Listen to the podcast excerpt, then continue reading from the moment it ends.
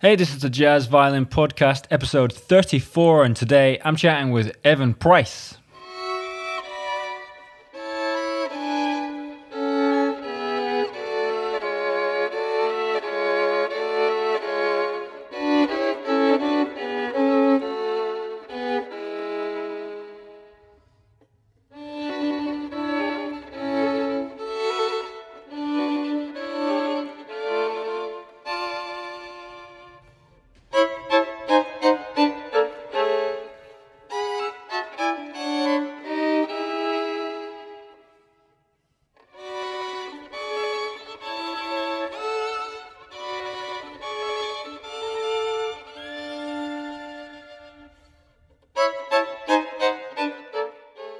Before I carry on and talk about my guest Evan, I'd just like to let you know that if you would like to support the podcast, you can do so via Patreon.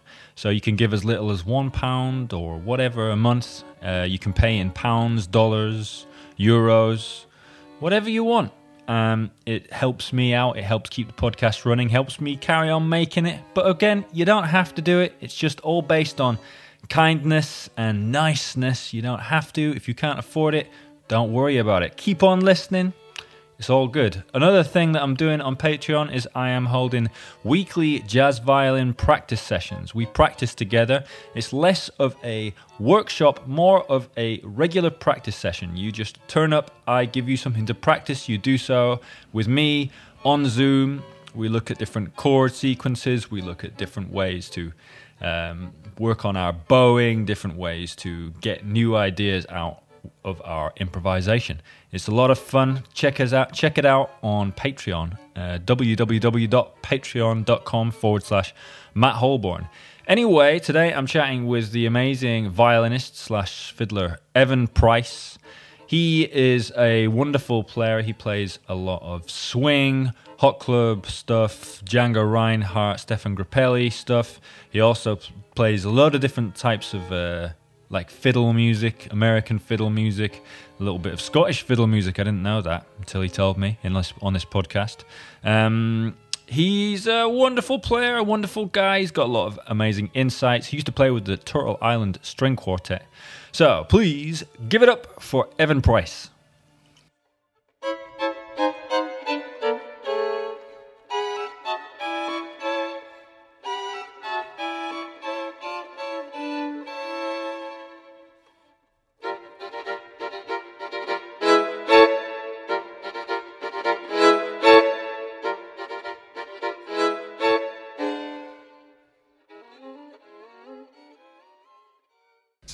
To worry about it. Yeah.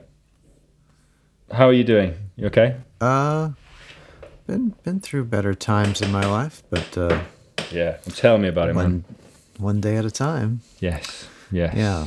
Um, Um, and where are you? You're in Liverpool, London. in London. Okay. Yeah. Yeah. I'm I was London. on on Skype trying to find Matt Holborns everywhere. Ah, okay. There's yeah. someone in Liverpool. Just Really? You know, I've never me. met a Holborn that isn't part of my family. Uh, so Really? yeah, There there are quite a few Matt Holborns on on Skype. Skype. You should look them up. I might do. Just start just calling them. Hey man. Hey, yeah. So yeah, I mean, you've been better. I imagine. You know, coronavirus. Coronavirus is is really boring now.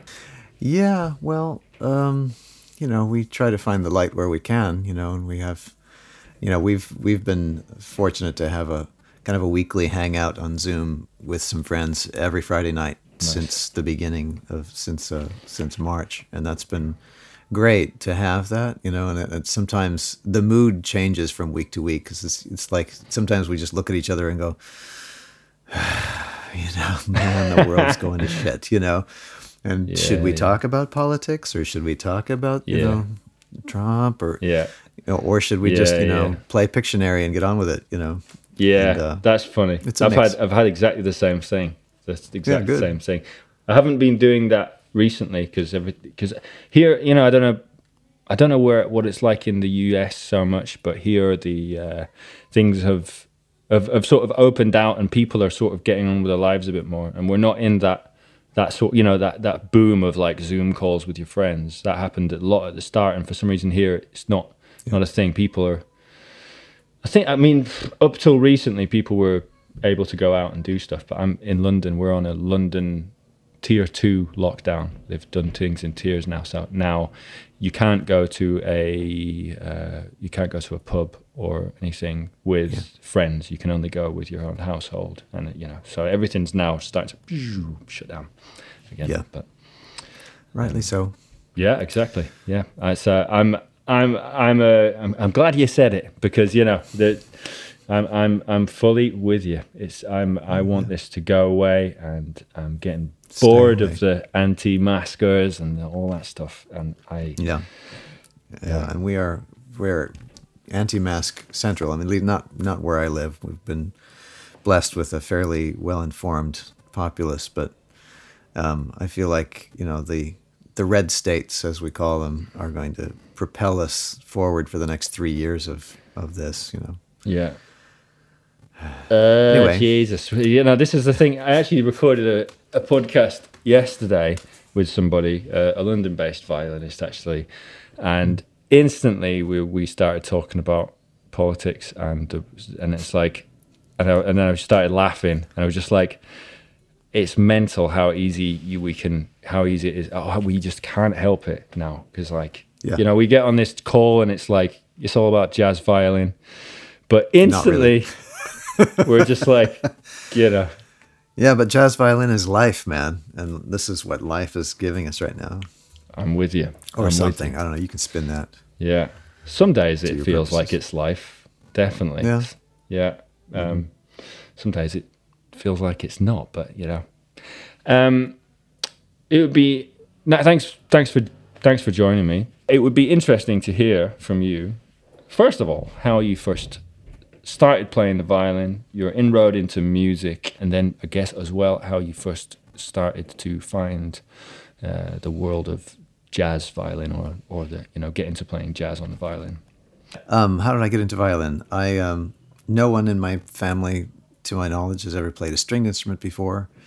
Um, although everyone in my family played piano to some degree hmm. uh, when I was growing up. Uh, my, both my parents were sort of like you know, had former kids who took piano lessons um, and uh, didn't didn't pursue it beyond that, but played played for pleasure. So we had a little piano in the house, and uh, and my older brother, you know, they taught him piano from the same John Thompson piano method books that they had used when they were kids, and uh, um, and so I was just kind of absorbing that. It was just a part of the the fabric of of home, and um, also notably, my dad's um, aunt uh, was a, was a pianist who who took it far enough to to teach piano lessons um, as sort sort of her supplemental income as a housewife. Um, and he took piano lessons from her, and and we always spent um, Christmas and, and, major holidays at her house. She's a great cook, and and we always had sing-alongs, and and so somebody like usually my dad would just play the piano, and so it was just you know it was kind of a musical family, but but um, not a professionally musical family and they, my dad also had a, an uncle who who had been a, a, professional jazz piano player. He was a stride guy, and and uh, he died years before I was born, so I never got to hear him play. But um, I I grew up with a kind of sense of what Uncle Harry could do because my dad would hear we would be out hearing musicians or whatever, and he would perk up when he heard just some turn of phrase or some technique or something that that some other pianist would do, and and he would say, "Oh, Uncle Harry used to do that." you know. So yeah. I would kind of just keep this catalog of, oh, okay, that that was in my family, but it was it was a very indirect um, relationship to me, and um, you know, so just piano was around, and my mother sang in the church choir, and mm. um, and I, you know, went went to I accompanied her to to rehearsals, to choir rehearsals, you know, for for simple childcare reasons. You know, I just sat in the back and listened to choir rehearsals every week, yeah. and um, and I saw some violin, some kids, like there was some on TV, I saw a, a report about uh, Suzuki violin training, and I saw this class of kids all playing, you know, bows in unison and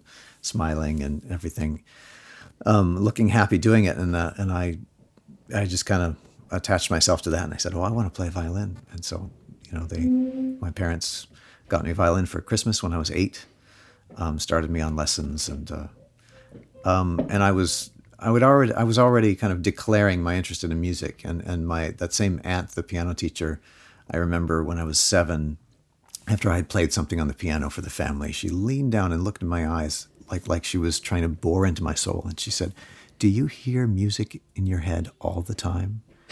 And I'd never thought about it before. I'm like, well, this is this is very intense, you know. And I said, and I thought about it, and I listened to what you know was in my head, and I'm like, yeah, as a matter of fact, yeah, I, I do hear music all the time. And she just kind of stood up and looked at my parents and said, he's going to be a musician. just see it, you know. Um, I don't know, so for whatever that's worth, you know, if you hear music in your head all the time, do something with it. So that's funny. And I just sort of declared my interest in music, and and when I chose the violin, then my parents said, okay, well, music's a tough profession, so uh, we're going to give you all the support that we can possibly give you, and that will include um, finding, just taking, letting your violin take you wherever it will. And the violin, as we all know, all listeners to this podcast anyway, is extremely versatile and very well traveled instrument. You can go almost anywhere in the world and find some regional style of fiddling or, or you know, gypsy music or jazz even or, or classical music, obviously. Um, and you know, and the violin is your passport into that. It's like being a bass player, you know, mm. better. Yeah, that's interesting. Um, yeah, yeah. So, uh, so you know, they thought, okay, if he's going to be a violinist, then he should be the most versatile and employable violinist that we can possibly raise. And took me um, around, and and uh, we found folk music venues, and you know, um, uh, fiddling, you know, fiddlers in different styles, and uh, you know, dance. Uh, geez, uh, contra dance bands and, and clogging competitions and you know, even banjo conventions that I went to and just kind of sat in wherever I could and, and picked things up and learned things by ear. And my dad had a had a, a rudimentary understanding of um, music theory. I mean, he kind of had been taught the circle of fifths, so he taught me the circle of fifths, and um, that was very useful when I started going to sit in with Dixieland bands. Um, you know, starting when I was about eleven, um, because the, a lot of those Dixieland tunes are just very, very circle of fifths oriented. It's like, you know, every tune is is um, is basically Sweet Georgia Brown. You know, yeah. it's like dominant seven, yeah. up to the next dominant seven, up to the next dominant, the, that contiguous dominant thing, and um, so that that gave me a lot of what I needed to know, just kind of the the diatonic uh, triads and uh, you know some some basic uh, understanding of what what uh, tonic dominant and subdominant were, and you know dominant chords, and that kind of got me through several years of of faking it with you know with Dixieland bands, well through my teens. Um, you know, and then as I started doing that, then then you know, my dad had been a music fan growing up and, and had listened to Uncle Harry, so he was really into, interested in jazz and especially traditional jazz, and so um, you know he had exposed me to uh, you know Stéphane Grappelli and, and Django Reinhardt records, Hot Club of France records, from a pretty young age, and uh, I was just mesmerized by that. I just couldn't believe. You know, he was like telling me, "You know, guy's improvising. You know, he's just making that up." I just couldn't believe it. You know, and I'm I'm sure that's a familiar story to a lot of us. Anybody listening to this record has, has experienced that. Holy crap! You know, I can't believe that all that mastery and all that that fleet fingeredness is just you know flowing out of him like that. So although I was listening to Jascha Heifetz records and Itzhak Perlman records and all that kind of violin showpiece stuff, excuse you, um, uh, Grappelli was the one that just boggled my mind the most. You know, I just thought, okay, I get it, the, the classical thing, like you can practice that really, really hard and work it work it up slowly or whatever, but to be able to just do that that's something else. And that kind of became an un- unconscious goal. Like, okay, well, obviously that's further down the path. You know, that's that's where I want to be headed to understand that. Um, so anyway, that in a nutshell is is mm. how hmm. I ended up uh, doing what I do. So I, I actually you know, I remember my grandfather is a sort of trad player. Um, mm. He plays clarinet, and I remember my grandfather teaching, like showing me Django and the and, and Grappelli. And I remember coming away. I think I was like fifteen, maybe. And I remember coming away from it, and I got the story like wrong, and I thought that Grappelli had three fingers, and Django. and I remember just being like, I don't know what to do about this because like I really just I'm never gonna. I don't get how it, that how this is working out. Like this, that's Right. crazy, you know. But even then, I actually, you know, it's just interesting. There's a lot of people who it's like, you know, Grappelli. When they heard Grappelli, they were like, "Wow, okay, that's what I want to aim towards." And I remember actually myself hearing it, even even aside from the the mistake, thinking that he had three fingers. I actually remember listening to it and thinking, I literally do not understand a thing of what is going on. And I remember, you know, I actually am looking at some his transcriptions written down and being like, I don't get it. I can't. I can't do it. I'm never going to be able to do it. And I think it took Yeah. me a little bit of time to like even think about. It. So is, is that does that ring true to you? As in, you, you you heard it and you thought, I can't. I'm not going to be able to do that now. I'm going to have to do that later. Yeah, absolutely. Yeah, and it just like I say, it just became an unconscious goal. Like whether or not I'd even planned to be able to do that one day, I just thought, you know, uh, I'm curious enough about music to kind of just keep learning what I can learn, and knowing that that that peak is that is there on the horizon, you Yeah. know, and that's the direction. If I want to keep growing and and rising, that's the direction I'm going in. Yeah, the peak that you never quite feel like you make. You know, Yeah, you never the, Yeah. the rainbow that you never you never get it to the end, do you? that's right. Did you go and study music somewhere at, at sort of a, a university slash uh, conservatoire level? Did that happen? I did. Yeah, I um, I studied uh, out of high school. I studied at the Cleveland Institute of Music, which is a fairly Yes. respectable classical conservatory here in the states, uh, in Ohio, and Okay, it was so you did less than a four-hour drive from uh, Detroit, where I grew up, and um, and uh, I didn't. I never finished my degree there. I, I was uh, kind of too, first of all, undisciplined. That's on me, but um, uh, also too broad in my interests for for that school, which which was quite focused. I don't want to say narrow, but quite focused on on uh, producing, you know, top flight classical violinists um, who are ready to take orchestra auditions or or win chamber music competitions.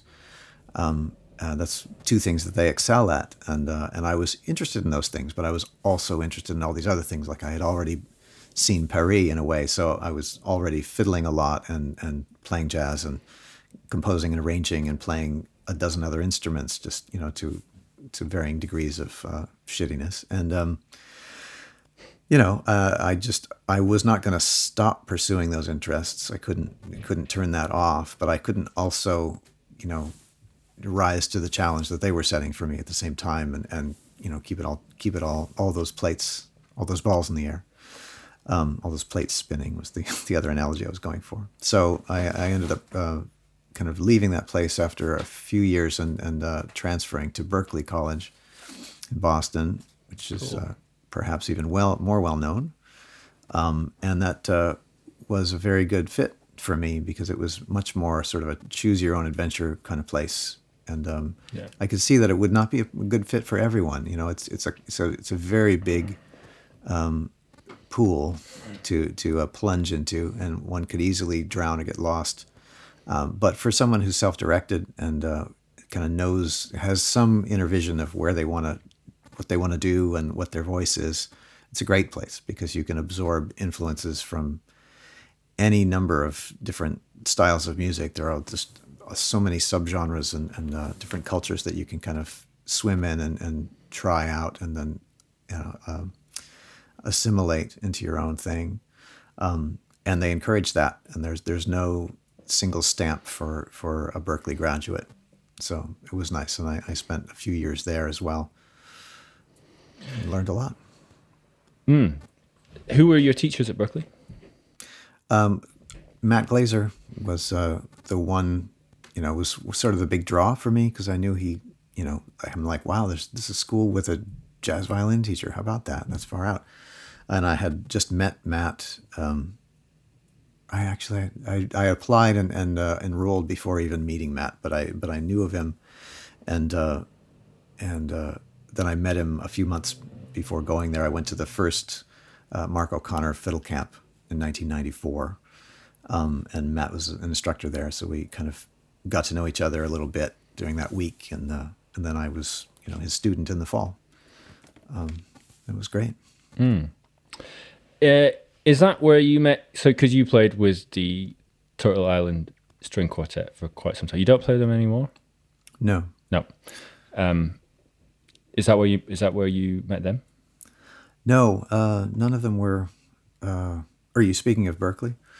Yes. Or yeah, none of them were there. Um, although okay. Matt um, was sort of there on the ground floor of the formation of that group. Um, Yeah. and he he kind of kept in touch with them, and uh, particularly with Darol Anger. He, he and Darol, I think, remain good friends. Um, and so when I was at Berklee and studying with Matt, um, you know, he and he and Darol were just in touch regularly and, and having conversations. And so Matt, I think, told told Darol that he had this student that he was excited about. And um, so when uh, a couple of years into that, Darol had decided to leave the group. Um, uh, they he called Matt and said, "Tell me more about this student of yours, and can I get his number?"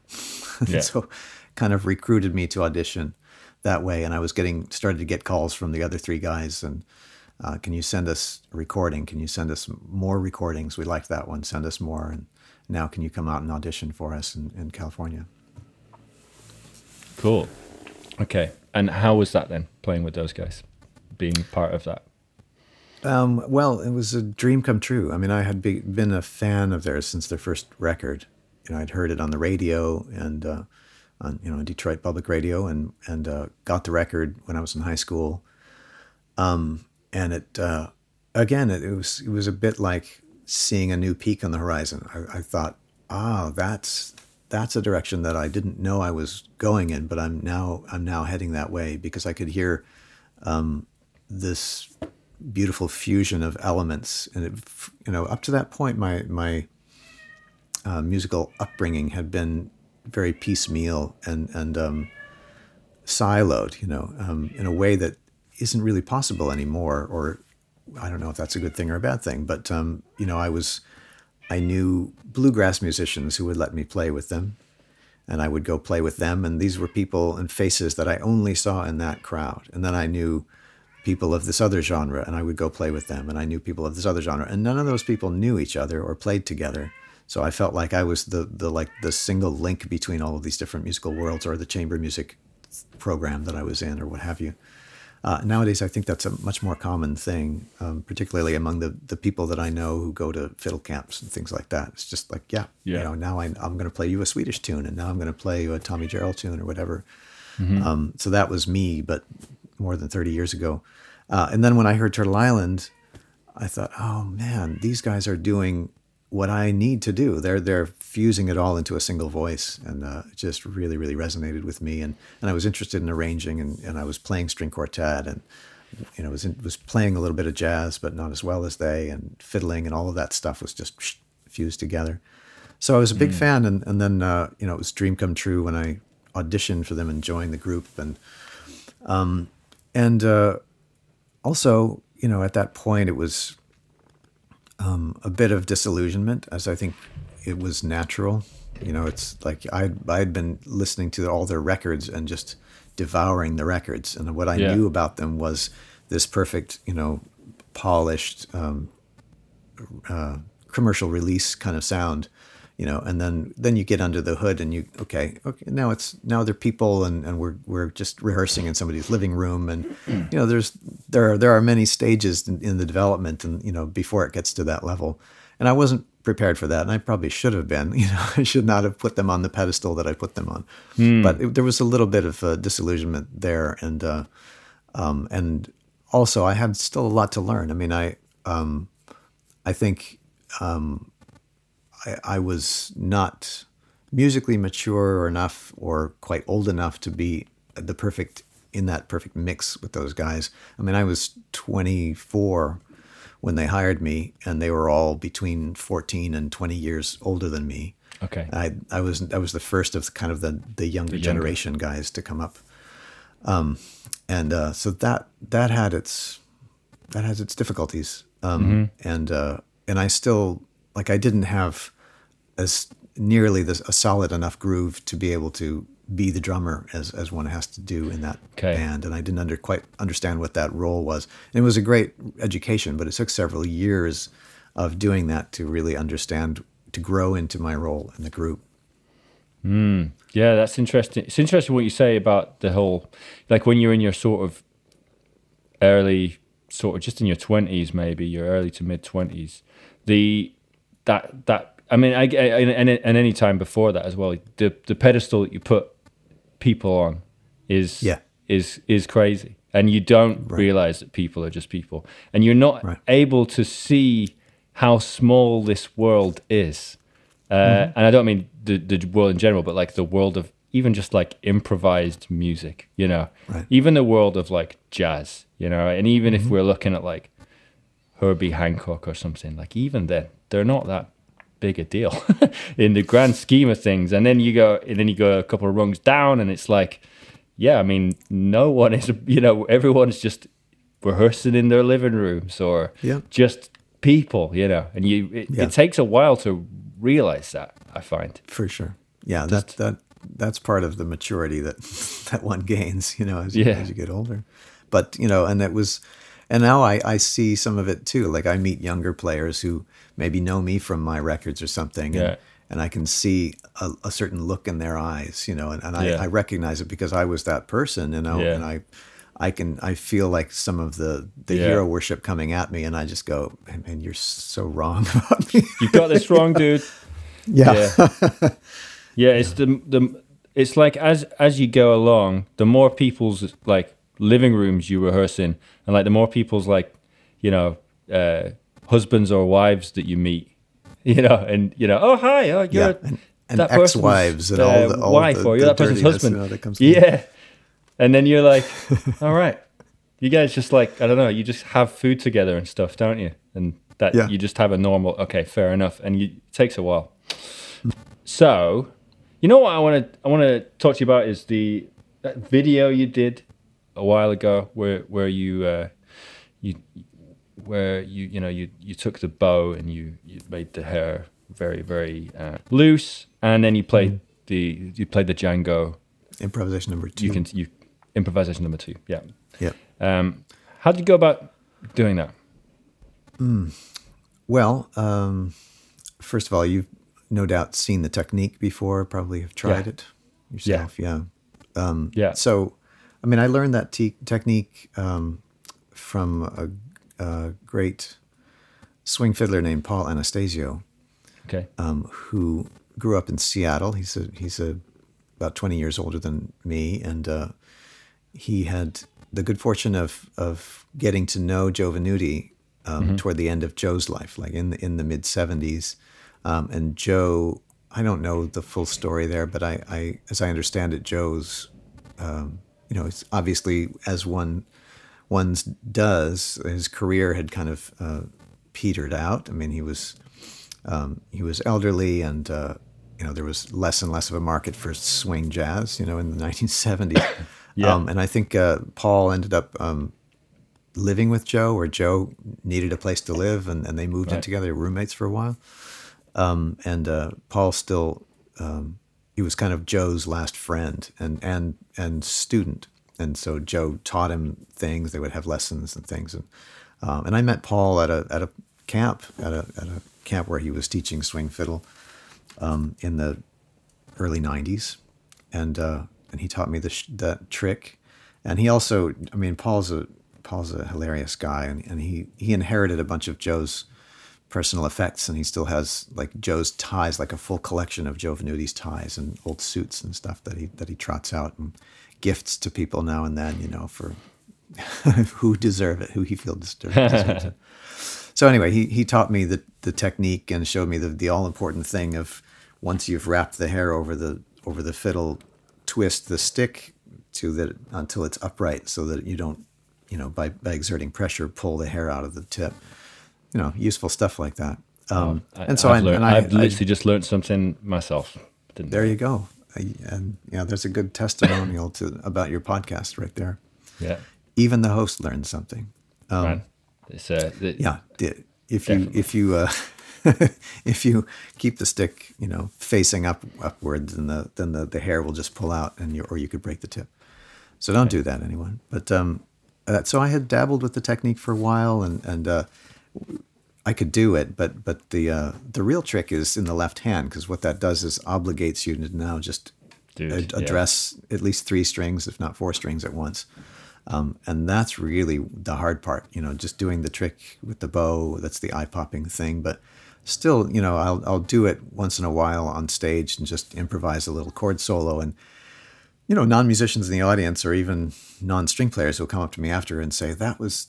That was weird what you did. Why did you do that? I, I noticed it sounded different, but why did you do that? They just can't quite understand that it's the, Yeah, the chord yeah. thing. Yeah. Um, and I try to explain to them, were you watching my left hand? Because that's where the real action is, man. You know. Yeah. Um, and it's really, you know, I, I think of it as as Joe Venuti's attempt to be Eddie Lang. You know, it's just Yeah. like the chord melody yeah. thing. Chord melody. And I still have not developed my ability to to do that quickly to to my own satisfaction. But I it always had in the back of my mind that I wanted to explore that technique more.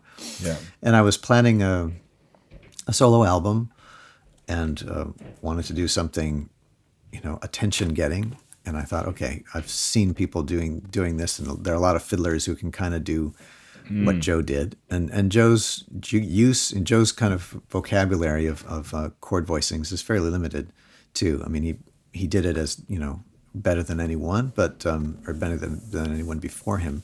But he basically played in C major, and he had like three C major voicings and like a couple other voicings, and he had some Okay. uh, some little uh, idioms that he, that he repeated a lot and Yeah. and Yeah. did it well, but but you would never see him, you know, modulate up a half step. Everybody like that was not in Joe's bag of tricks. So I knew that that it needed to be developed further, and also I noticed that the thing had only ever been used for um, for kind of uh, hokum, you know, just kind of um, entertainment value. And I thought, Yeah. I love chords To make for some one sense. thing. Yeah. Love chords. And I want to be able to play chords. And I've always loved solo Bach and, and just focusing on that. Whenever I'm whenever I was studying classical violin, I never wanted to play concertos. I just wanted to work on Bach. And um, and so I just uh, wanted to be able to play more more harmonically interesting shit on the violin. And so this this I thought, okay, I'm going to do something beautiful and and more adventurously harmonically adventurous on on uh, you know using that technique. So that just led me to the to that Django piece. I can't remember the exact moment, but I thought, ah, people are going to notice this if I can do it well. Yeah. well, you did. I noticed it, man. It sounds it sounds amazing. If anyone hasn't Thank checked it out, just you gotta just Google, I guess Evan Price's name with improvisation number two and check it out. It's really good. Um, it might even be at the start of this podcast. I don't know. I haven't decided. So, uh, but um, as someone who's, you know, you play, you know, you as you said, you've played a lot of styles and you've been interested in a lot of styles, not just sort of half played them. You've probably it seems like you've gone quite far into uh, quite a lot of styles of, of fiddle or violin playing. Um, have you ever struggled with you know that feeling of there being too much going on in your head in terms of uh, the different styles you're interested in have you ever struggled with uh, finding your your your one direction or your your direction so to speak Well, yeah. Um, all along, uh, I've had, and I'm still struggling with kind of a crisis of identity. Um, it's one thing to, to look at a musician that you admire, let's say, and, and see or be able to hear a multitude of, of influences, or hopefully not hear them and just hear that, that individual's voice. Um, and maybe if you start to parse it, you can say, okay, that's a little bit sound that reminds me of Debussy right there, or this reminds me of Miles Davis, or whatever. Um, um, but to be that person, um, I'm finding out. I'd always kind of taken for granted that these people just knew what they were doing. They knew what they liked. They knew what they didn't like, and they just had this voice inside of them that that needed to come out. Um, my experience has not been that. My experience has been I like this, I like that, I like this, um, and I feel like my pursuit has been I want to get as good as possible at this and at that and at that, um, and always a struggle to feel or be seen as legitimate in, in any of those areas. And I think that's a very worthwhile pursuit. But the the downside of it is um, that you can neglect that that fusion of, of your own voice inside you, and and you can start and and I and I have been plagued with self doubt, like just thinking I don't have my own voice. I just what I have is you know a passing ability to to play Scottish fiddling or or to play Dixieland or whatever. You know, I I can get by in a half a dozen places, um, and I'm still you know I still feel like I'm waiting to to find out what my voice is going to be, like or like I have to go out of my way to to um, to devise something like that, you know, to, to create something, and not realizing that that was happening already. You know, the the, the part of me that that I have been discounting, the the part of me that when I go into that Scottish group or when I go into the Dixieland group or what have you, that sounds other to them, that sounds inauthentic to them, is the part that's me, you know, mm-hmm. and that's and maybe even people in those places see value in, whether where where I don't. You know, I mean, it's, mm. it's a you have to do this whole turnabout in your head of of realizing that just because it doesn't sound exactly authentically to them or or authentically authentically that, yeah. it's not a bad thing. It's it's authentically you, and it's it's you're showing the influence of having been to these other places. You know, and there's there's something mm. interesting there. Uh, you may never be like the world's most valued most valued you know Scottish fiddler um, because people who are looking and looking for Scottish fiddlers are not going to be looking to you, but they might look to you for something else to to be the greatest you. Um, and it's it's been a really interesting journey and a, and a kind of a painful journey to to be able to accept that, you know, and to, to be able to recognize that I have that I have a you know a native voice of my own that's that's valuable. Yeah, well, I mean, you know, I asked that. I've I haven't heard your your your work in Scottish fiddle or anything like that. But I, I hear your work in jazz, and I would definitely say you've got a unique, you know, a, a voice. I would listen. I'd think I know who that is. I, I can definitely hear a unique voice. Um, but I, you know, but hearing you talk about the different styles that you're into, you know, I'm I'm quite similar myself. So I just mm-hmm. wondered if you had that same thing that I do. You know, I, I, get that, and I think a lot of people do, and I think it's a thing now, right? Musicians now, the internet, we can just you can just check out you can just check out anything you want and you can get really into anything you want like it's yes. so easy to do it um, mm. and everybody is is a lot more eclectic but i think that if you do get into lots of different things and then but you know, you look to your heroes in all of those places, and yeah. often they are people who stuck to one thing, and you go, oh, right, okay, maybe I should have done that. Maybe that's what that's what you're supposed to do.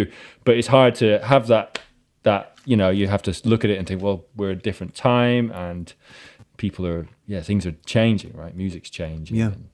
And, you know, to add to that, that's not always the case. I mean, I think we tend to put those people on pedestals and and to um, compartmentalize them as well. Like I, yeah, um, I remember, you know, I got to to meet um, Alasdair Fraser in about 1993 or four, who's someone who's been put on the pedestal as you know Mr. Scottish Fiddle, you know, yeah, um, and and you know, and he's a lovely guy, as as a, a mutual friend of ours said. Alasdair's everyone's best friend, um, and uh, and he he appreciates me for for you know what I do and and uh, and but you know when I I think what one of the things he appreciates me is that he can hear where I'm not authentically or or uh, limited to the one thing, and he and he likes that and he admires that because he feels like he wishes he could grow beyond.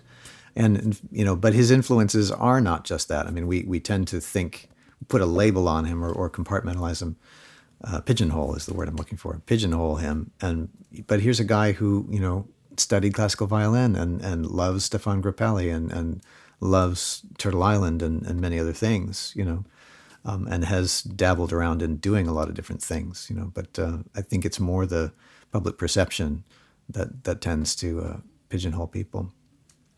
Um, what I really enjoyed, I think it was in the summertime. I saw you doing a masterclass where on on Zoom or something I can't remember. I just remember someone someone I know, uh, someone actually who I teach, was like, "Oh, Evan Price is doing a a, a thing." I was like, "Oh, cool, I'll check that out." And it was you. You were on Zoom, and Yeah. you, but you were uh, critiquing. Oh, it sounds negative, but you were giving uh, advice to uh, someone playing jazz, but Yeah. they were in the other side of the world. I think they were in London actually. He sounded Yeah. like he was from London. Um, and I thought that was really great because what what I've really enjoyed is seeing how people do try to utilize uh, the current uh, technology uh, in a different way. And I felt like that was utilizing the current te- technology in a completely different way. It wasn't, you weren't trying to pretend that you were doing a one on one lesson with them. It was, I had never seen anybody do a, a, a masterclass where you're, where someone plays for you or where someone plays for the teacher and the teacher then in front of an audience, a, a, a Zoom audience, um, gives gives gives feedback. I thought it was really great, and I, I really enjoyed watching it. Thanks. Well, I Just was to uh, happy to be. thanks for tuning in, and I was uh, happy to be invited to do that. That that was uh, an ongoing project, actually, by uh, an old classmate of mine from Cleveland, um, a lady named Cecily Ward, who is on the faculty of the Royal Northern um, College, and uh, yeah, Manchester. great violinist, and and uh, we were neighbors here in the San Francisco area for many years, and now she lives in North London, and started Okay. this uh, really big violin class. She calls it. So check it out. And there are ongoing now. Now she's expanded to not just violin master classes. She had uh, a whole series of them throughout the summer with uh, violinists of various stripes, and now she has uh, string quartet coachings as part of it as well. So it's, it's yeah, and it's a, it's a format that works. And and uh, her husband Mark um, is a is a very very highly respected and accomplished audio engineer, um, and uh, and so he's helped out with a lot of the technical aspects and using original sound on Zoom and and going through the audio settings so that they're optimized, and also I think having the idea of having the students pre-record their performances so that we can hear, you know, uncompressed audio, Yeah. uh, and comment on that. Yeah, yeah. No, I just wanted to remark on that. I thought it, I thought it was I thought it was great. Uh, it'd be interesting to to just know how you dealt with the, you know, the the the, the whole COVID nineteen thing when it first came out, and how you've been doing, how you've been keeping yourself sane, etc. Like that. Yeah, uh, it's it's an ongoing challenge, the sanity, um, as ever. Um, I've you know I'm luckier than a lot of people who I think I I, I feel bad for for single folks who live by themselves um, because that's that's a much greater sanity challenge I, I expect. I, I live with my wife and daughter, and you know we at least have each other to hug every day and and you know interact with you know, in person every day and go maskless in our house and things like that. And that's that's a huge help. And uh, what also has helped is is um, setting up a, a schedule for ourselves. You know, just even when when we didn't have school. I mean, we we had, had already been homeschooling our daughter, but uh, you know, having a having a set time for this for for dinner and then having family time after that, and just you know having a strict schedule has really helped us kind of stay sane. Musically, um, it's been a bit of a challenge. Uh, Like a lot of bands, and I'm, I'm a member of the Hot Club of San Francisco and have been for 22 years now. Um, you know, we we had the idea early on to to make shelter in place videos and uh, do do some layered video editing, and so I was involved, have been involved, am still involved in in producing that kind of stuff and you know, mixing the audio and getting uh, getting well acquainted with iMovie and putting out, you know, we've put out four or five of those over the course of the summer. It's a very tedious uh, way to make music. Um, as anyone knows who's tried it, you know, it's it's for that for that brief three minute thrill. You know, you can you can spend a month just getting everything all set up and mixed and everything, but you know, I, I am agree. a polisher. I love, I do love kind of the, the niggling details of things and, and uh, and I do like the editing and, and all of that, and making things, making a perfectly polished or as well like well as I can polished uh, final product. It's just something that just kind of appeals to my my Virgo sensibilities, or so I'm told. You know what's interesting though is that you you're you're in the sticking with iMovie camp. Because Yeah, you know actually- if you're if you're like super like you know if you're su- if you like to really delve in then you're you know there's two camps I think. There's the people who are like right what's on my laptop? And that's that's me. I was like all right iMovie I'm gonna tr- sort of try I'm gonna do the best I can with iMovie. And then there's the people who are like I'm di- I'm downloading Final Cut Pro. And Right. I just couldn't quite be one of those people.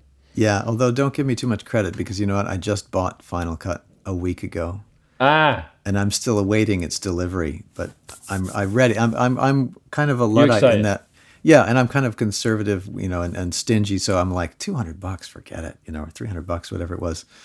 And uh, I'm like, I, psh, I can do it with iMovie, you know. And it, it took me six months of struggling with that and struggling with the, with the audio drift and, and video drift and all the uh, all the, the uh, a- headaches a- of that to schlep. realize that it was probably worth it six months ago to have spent the 200 bucks and I could have saved myself 50 hours of editing probably. yeah. But I knew what I knew. I'd already used iMovie, so I kind of just went with it. Yeah. Okay. So you've taken taken the plunge. Yeah. I, if I had a bigger laptop, I would I would do the same. If it, Mm-hmm. but yeah. Um, okay. And how you, how are you doing in general? As in, I'm I'm realize, realizing as a musician in in this time, like when we first went into lockdown, I you know I don't want to be uh, to sound uh, selfish, uh, but I was actually quite happy. As in, uh, not happy. I had def- I def- you know I say that it's hard to put myself into those shoes, but I do remember I do remember like a couple of weeks of like just like whoa, I like being really stressed and reading the news. I wasn't happy, happy, but I was happy with like the they're just like, all right, well, I'm just gonna practice. Like that's great. I can just I can just practice, and I don't know what, and I don't have anybody to tell me. Well, I can't think, oh well, oh, I've not got any gigs because like, oh, I, I made a mistake, or you know, oh, I should have done this, or I should have looked for gigs. Right. I had the it was all gone. Like I didn't care. No, Yeah. the the uh, the the stresses of being a self-employed person is you know you got to make the stuff happen yourself a lot of the time. And that was just you know and that can be stressful you know having to make things happen all the time. And suddenly it was like you don't have to make anything happen. You can so i was Yeah. that was great. I enjoyed that practice. But, and i don't know if i'm I mean, i'm going off on one but what did happen and uh, but what i did realize is like okay this is cool but i do realize that we are this is not going to be forever but what is going to be a long time is this this disease is going to stay here a long time, and it's this point that I was never looking forward to, and I'm definitely you know I don't like this point. I don't like it at all. I wonder, do you do you feel the same? Yeah, very much. Um, I yeah, I, I get the uh, that liberating feeling of, of not having to hustle as much, and and it, it was a very interesting social experiment. And I, I use the word was because yeah, experiment's over. We know we know what happens. Let's just get on with it. But um, yeah, pretty early on for the first couple of months, I thought this is great. You know, and this is you know as long as we can be guaranteed a basic income, and not to get too political here, but you know. I think um, the arguments against uh, against minimum wage and and uh, like universal income and and social programs, um, which is raging, you know, in the United States right now, um, so-called socialism. The arg- argument against it is, well, it disincentivizes disincentivizes work. You know, if, if people are just going to be paid anyway, why would they get off their asses and work? But what I found um, is my for myself and my and my friends, my my musician friends, you know what? When we were relieved of the stress of having to hustle and go and you know make a buck and, and play gigs, we made art. We we worked anyway, you know, because that's what we do. That's what we want Every to do. day, yeah. every day. And we and we improved. Many of us improved our you know our level of art. Like you you have time to practice. You have time to create something and, and not feel like oh, i got to go take this crappy gig you know and make a hundred bucks so that i can pay rent. Without that maybe maybe we have you know overall as a society maybe we have better art you know just throwing that out there. So If anybody Hmm. from the American Congress is listening to this, which is very unlikely, just keep it in mind. Hey man, don't say that. no, You can I, snip that out. it is a hundred percent unlikely. Yeah, I mean, Yeah. this is it's a small but select uh, group of people around the world who like jazz violin, and and, Yeah. and I think a good proportion of them they listen to this podcast. Nice. Um, yeah, man, I, I, I, agree. I, I didn't stop playing the violin. I played the violin more actually than I, than I than I did when when I was uh, when when we had gigs. But yeah, I for for me, yeah, yeah, that that moment, that that sort of those first three months was was lovely. I think f- what I don't find enjoyable now is the is the middle point. And I guess I don't know. I, again, I'm not as up on how it's going in America, but in the UK and Europe, we sort of opened up, and everyone's like, "Oh, cool, we're out," and people going back out to the pubs and people going out to restaurants. There's no clubs or anything, so young people aren't going to clubs, but people are getting about their day to day life. There are some gigs. Some of them are exi- popping up. Boom, gig up there, gig here, but Yeah. not many. And but you know, Pete and and and I don't have any of them. I have one or two have, have appeared and then disappeared, and and I know everybody is feeling exactly the same as Yeah. me. Is see, seeing the little gig. Oh, it's a gig, and I don't have that gig. You know, oh, you know, I wish I had that gig. Oh, Yeah. should I be doing the tip jar thing? Blah blah blah. And everybody's feeling like that. I know that, but it's. Uh, I think this is a difficult time for us, and I really don't know what the solution is, other than like basically turning our computers off. I, I, I don't know. What it, what Yeah. what do you? How do you, do you do you get that? Yeah, at the conclusion of this podcast, we encourage you to t- turn off your computers, Yeah, turn it on Yeah. again for the next episode. But um, yeah, yeah, I mean, these are the, the ineffable questions of our age. yeah. Um, I don't effing, I have no effing idea, in other words. um, yeah, I mean, yeah, the, the uh, incentive to, to create art is, is somewhat waning, you know, without, because, you know, we're all, we, I think we're all just kind of feeling like, great, you know, this gives me a chance to take a break. And then we have this, these preconceptions of what that, what the, uh, the parameters of that break might be. And when we come out of this, I'm going to have this piece learned, or I'm going to have this new skill that I can present to the world. But in the end, it's all about presenting your art and sharing it, you know. And if without that, without that incentive to share, that's where that's where uh, gets a little bit despairing. But um, yeah.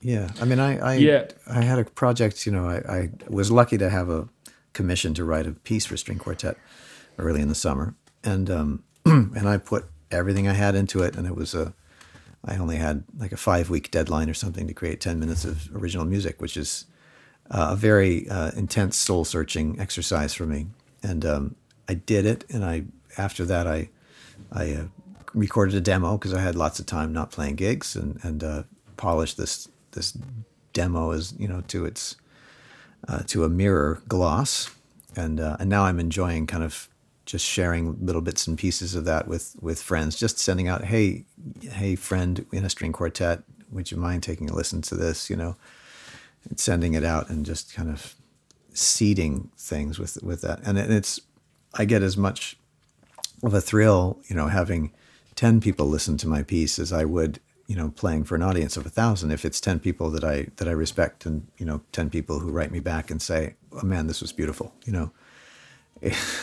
there's there, the economics of that are, are another story, but, um, it, there, it, it is, I, I, I think it does point to the fact that as artists, part of the puzzle is just the need to create, and part of the puzzle is the need for that creation to be received by somebody.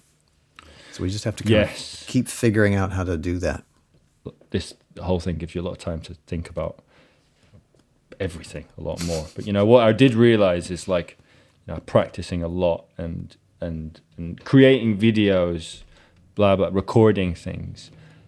It's it's it's just it's a completely different mindset to to playing a, a gig. Even the recording of a jazz performance, it's like it switches. I, for me, It switches my brain, you know, to a different thing. I can't.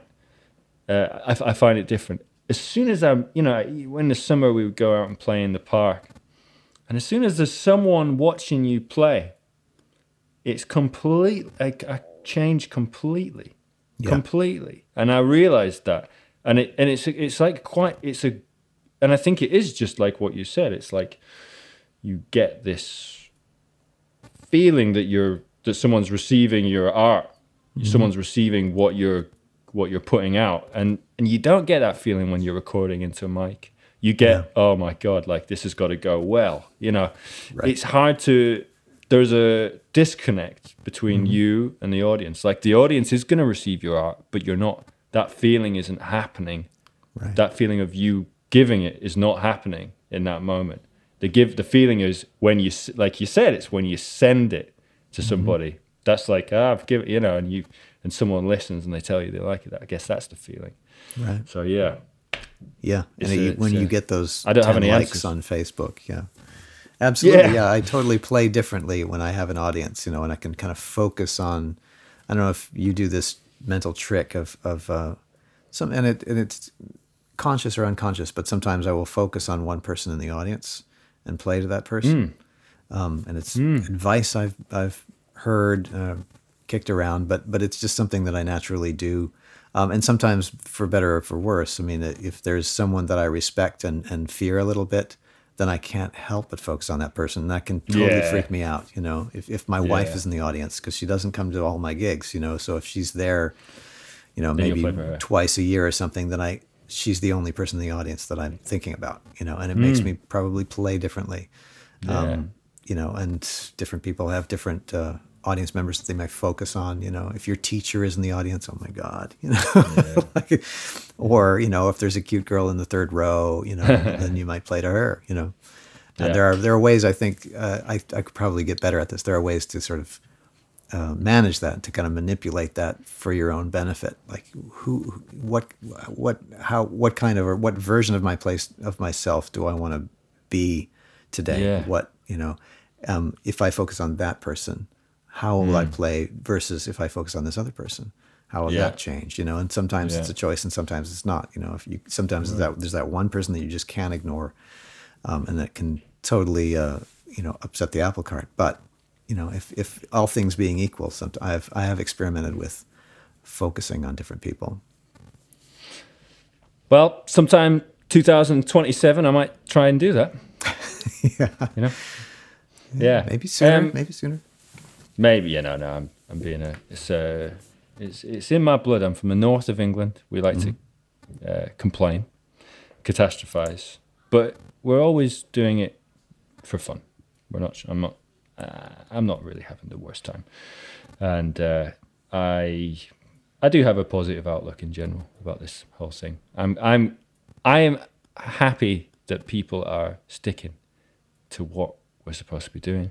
I'm happy to see people just wearing the mask and not freaking out and just getting down to it and and trying to get rid of this because we're all so bored, right? We're super Yeah. bored of this. It's not funny anymore. It's not funny. Um, to wrap it up, do you uh, do you have what?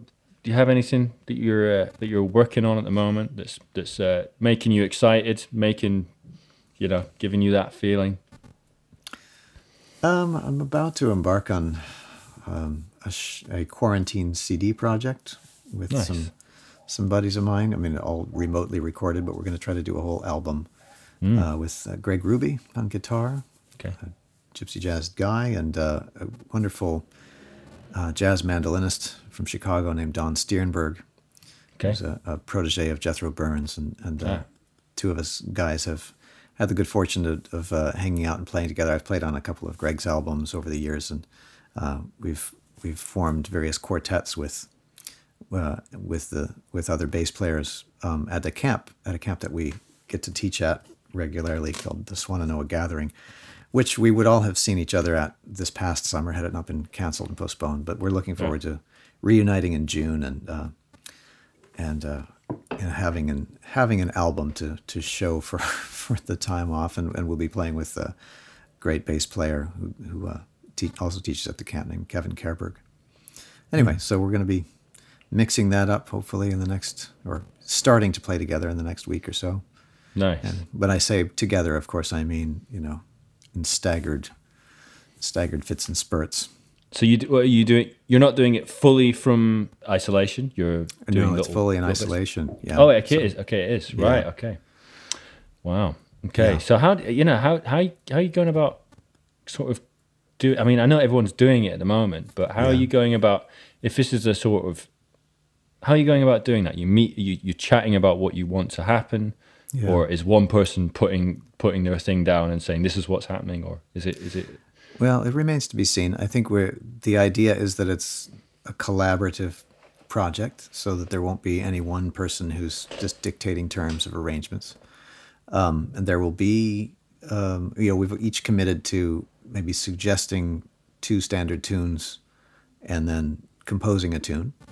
So you know, we're we're looking at about a twelve tune set that way, um, and uh, you know, if and I think we'll we'll be sharing the duties of, of arrangements as well. So we'll each each probably put together three arrangements and, and kind of produce the tracks. I'll be doing the re, I'll be doing the, the mixing and editing um, myself, but uh, of course we each have to record ourselves, and you know uh, it's uh, it's mainly going to be. I mean, I think it'll, it'll entirely be you know music of a steady tempo, even if it's not all swing swing music. So you know we have a rhythm guitar player, Greg, who will probably be laying down his tracks first.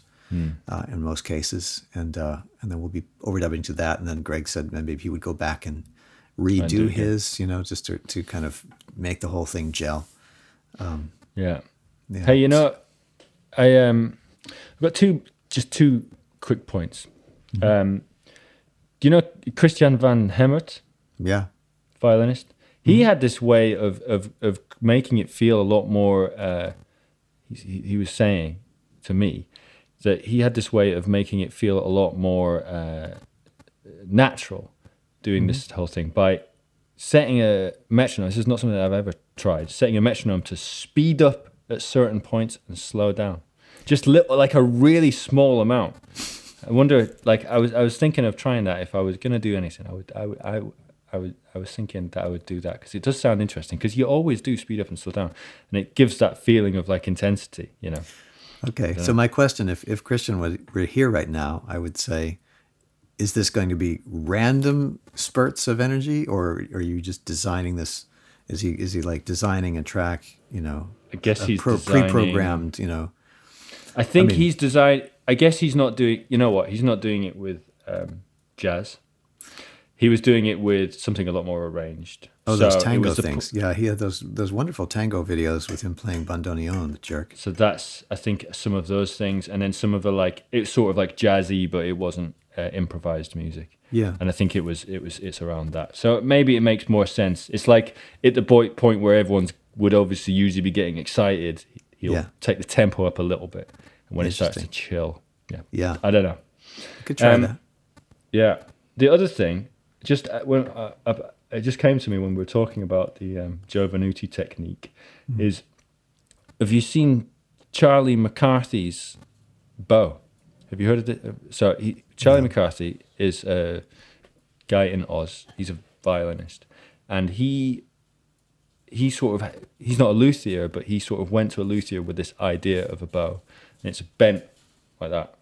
Oh, so it's bent over like that, but it's also got it's it's got um so the, the stick's bent, and it's got the it's got like a latch on it, so it can either be fully taut, the the hair can be fully taut, or Yeah. it can just go and turn into not you know into into what you would need to do that Right. Joe Venuti thing. It looks really interesting because you can basically go between playing a little bit of and then go into to playing with that. That's a So I cool don't idea. I, haven't heard about the latch thing, although I've seen uh, people do. I've seen videos of people using what they're calling Bach bows, you know, with that Yes. hyper arched, you know, more looks more like an archer's bow. Um, Yeah. but I haven't, and and I, I think they can kind of manipulate the tension with their just with their thumbs, you know. Yes, kind of yeah, that has been a thing. a I guess this is just yeah, Yeah. I guess this is just a slight alteration on that. So yeah, Yeah, and a, a guy I know sent me a a link to some bow maker who's who's made a, a bow with two ribbons of hair paralleled with just about a, a very narrow gap, just like a few millimeters gap between them, so you can thread that between the the strings and I don't know, like the like the top. Oh, right. exactly show how it worked, but the, like the top ribbon maybe contacts the A and D strings, and the bottom ribbon contacts the E and G or something. So that you just kind of keep going as long as you keep going in a steady in a steady Have line. you tried it? No, I'm not He interested. sent you the bow, Oh, he sent you like a picture? he sent me No, that pictures. He sounds- was like, yeah. Sounds a bit much. It sounds a bit much, yeah. And and he he said, well, I said, no, thanks, man. I, I'm not interested. And he said, why not? I thought this was right up your alley because of that video you did, you know. And I had to explain to him at, at length that, you know, what makes, if I may, what makes my thing cool is that it's an ordinary bow. You know, once I once I start using tricks, that Yeah, people big go, old. Oh, yeah, big well, old he- thing. yeah, you Yeah. know, he he spent two grand on a on a bow, and that's how he can do it. You know, but I want That's people true, to go. actually. I want people to go, crap. He can do that with his bow. Why can't I do it with mine? That's true.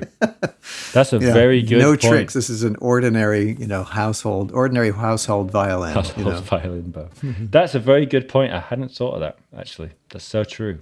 Because yeah, I- I- people put will just uh, quite easily just they'll go. All right, bought a thing. Fair enough. Well, they- yeah, they'll write it off. And when and really the focus is, as I said, it's on the left hand. You know, can you play the chords in tune or can't you? You know. Yeah, yeah. Anyway, It's been nice to chat to you, man. you as well. Um, I hope you have a good rest of the day. I, it's darker here. It's light. It's it's later here, so yeah. I, I'm I'll be I'll be going to bed soon. But Yeah. um, nice to chat, and uh, hope to meet you in person someday. Likewise. Likewise. Keep the uh, keep the playing going. I'll be looking for your uh, quarantine videos. yeah, I'll be looking at yours see if the see if the tempo fluctuates or not. yeah, you clock it and let me know.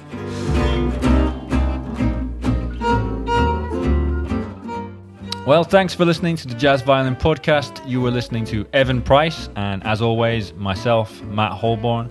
And as always, we were talking about jazz violin. And as always, if you would like to support the podcast, you can do so via Patreon, which is www.patreon.com forward slash Matt Holborn.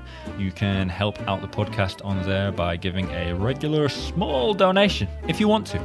You can also get involved in my jazz violin practice club there. That's the thing we practice together over Zoom. I give you something to practice, something that will get you a little bit better at playing jazz.